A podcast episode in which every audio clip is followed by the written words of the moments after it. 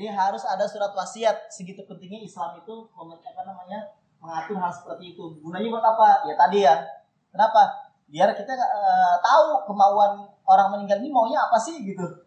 Dulunya mau ngomong apa sih sebenarnya? Kan enak kalau dia diunek-unek ditulis. Tapi kalau misalkan dia tiba-tiba meninggal, ini ada pesannya, oh iya nggak ada. Utangnya berapa? Nggak tahu ya. Aduh, bingung deh. Ngerti gak nih? Nah, karena nggak ada wasiatnya. Paham ya Pak ya? Apa efeknya kalau misalkan ada orang meninggal nggak ada wasiatnya?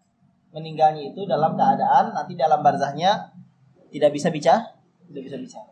Tapi tidak sampai di surga, cuma sampai alam barzah doang.